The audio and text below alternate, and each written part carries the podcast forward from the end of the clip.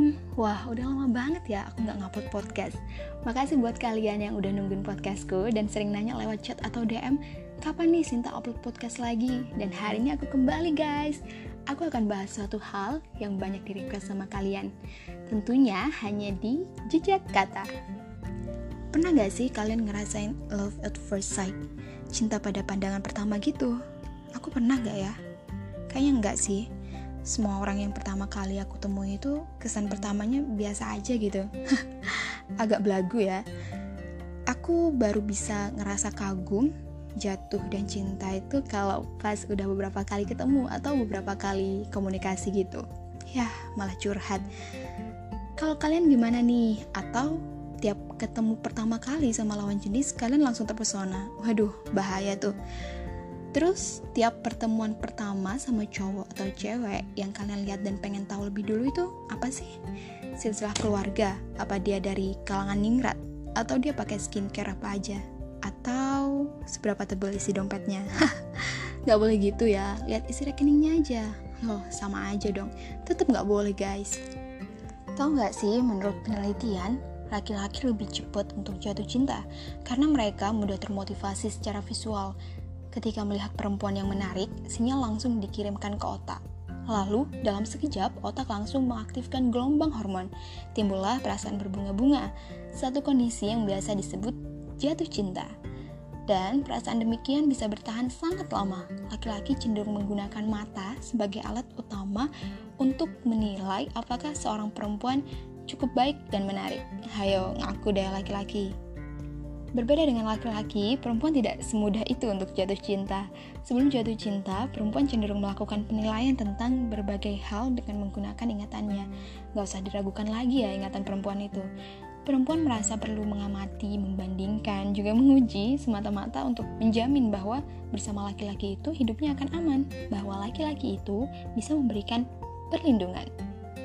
Namun demikian, ketika seorang perempuan jatuh cinta, ia akan jatuh begitu dalam lebih dari yang sanggup dibayangkan oleh laki-laki.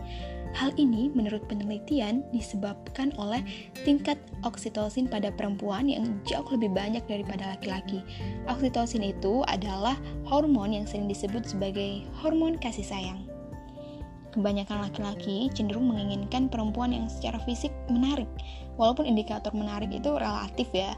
Sedangkan perempuan cenderung menginginkan laki-laki yang bisa memberikan rasa aman dan nyaman. Jadi nggak jarang kita temui laki-laki dengan wajah standar menengah ke bawah bisa berpasangan dengan perempuan cantik. Hal-hal di atas adalah kecenderungan alamiah yang disimpulkan dari berbagai penelitian manusia. Tentu saja boleh dikritisi atau mungkin dibantah. Apalagi penelitian-penelitian di atas banyak dikutip oleh Allen dan Barbara Pease yang kebanyakan dilakukan di negara barat. Tapi setidaknya ini bisa memberikan kita sedikit gambaran lah ya tentang kecenderungan laki-laki dan perempuan. Saat jatuh cinta, kita akan kebanjiran hormon dopamin. Dopamin ini merupakan senyawa yang sering disebut hormon kebahagiaan. Efek dari hormon ini menurut peneliti sama dengan efek yang dialami pengguna kokain. Makanya cinta itu adalah candu, guys. Dopamin yang dikeluarkan dalam jumlah banyak bisa memicu peningkatan produksi testosteron. Ini hormon yang memicu ketertarikan seksual yang kemudian mendesak orang yang sedang jatuh cinta untuk merasakan sentuhan fisik. Mungkin itu sebabnya ya. Rasulullah pernah bersabda, tak ada yang lebih baik bagi orang yang sedang jatuh cinta selain pernikahan. Tapi eits, tunggu dulu. Buat kalian yang lagi jatuh cinta, jangan asal nikah aja. Harus belajar dulu ilmunya.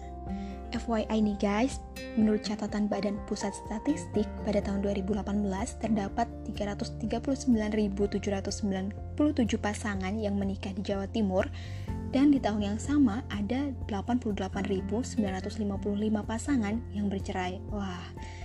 Dan di Inggris sekitar 20% rumah tangga dikepalai oleh seorang ibu sebagai orang tua tunggal, dan bahkan di banyak negara tingkat perceraian mencapai 50%. Ini adalah rentetan data yang mencengangkan sekaligus mengiris perasaan. Ternyata pernikahan tak seindah unggahan foto para selebgram ya.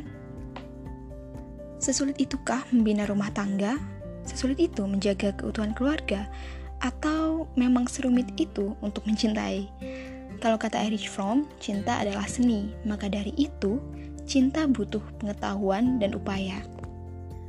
Banyak orang yang mendambakan cinta seperti film romance yang mereka tonton atau seperti kisah dalam lagu-lagu cinta yang sering mereka dengarkan. Namun sayangnya, nyaris tak pernah terfikirkan oleh mereka bahwa cinta juga perlu dipelajari. Banyak dari rumah tangga yang bisa dikatakan berantakan bukan sebab mereka kekurangan cinta, tapi karena mereka kekurangan ilmu tentang cinta. Dalam buku Belajar Mencintai, Azhar Nurun Allah menuliskan, mencintai adalah sebuah pekerjaan besar, bahkan sangat besar. Ia tentu saja tak sesederhana mengatakan aku mencintaimu, tak juga sesederhana membelikan kado dan seikat bunga di hari ulang tahun sang kekasih. Kedua hal itu hanya tampak keren bagi mereka yang sedang berada di fase bucin. Ketika sedang jatuh cinta, hormon-hormon tertentu mengendalikan pikiran, perasaan, dan tindakan.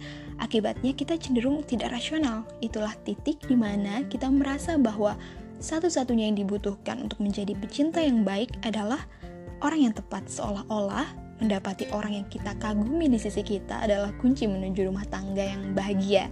Seolah-olah menikah dengan orang yang diidam-idamkan bisa menjamin keluarga tetap utuh dan hidup bersama selamanya dengan penuh sukacita. Lagi-lagi, ini bukan hal yang mudah, guys, sebab pekerjaan mencintai hanya dapat dilakukan dengan kedisiplinan, konsentrasi, dan kesabaran. Waduh, udah kayak ujian ya.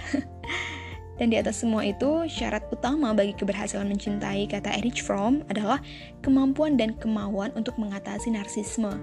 Narsisme ini suatu keyakinan bahwa yang penting, yang paling penting di muka bumi ini hanyalah dirinya sendiri. Seolah Allah menciptakan manusia dan semesta hanya untuk melayani kebutuhannya. Narsisme adalah semacam egoisme, tetapi pada tahap yang lebih ekstrim.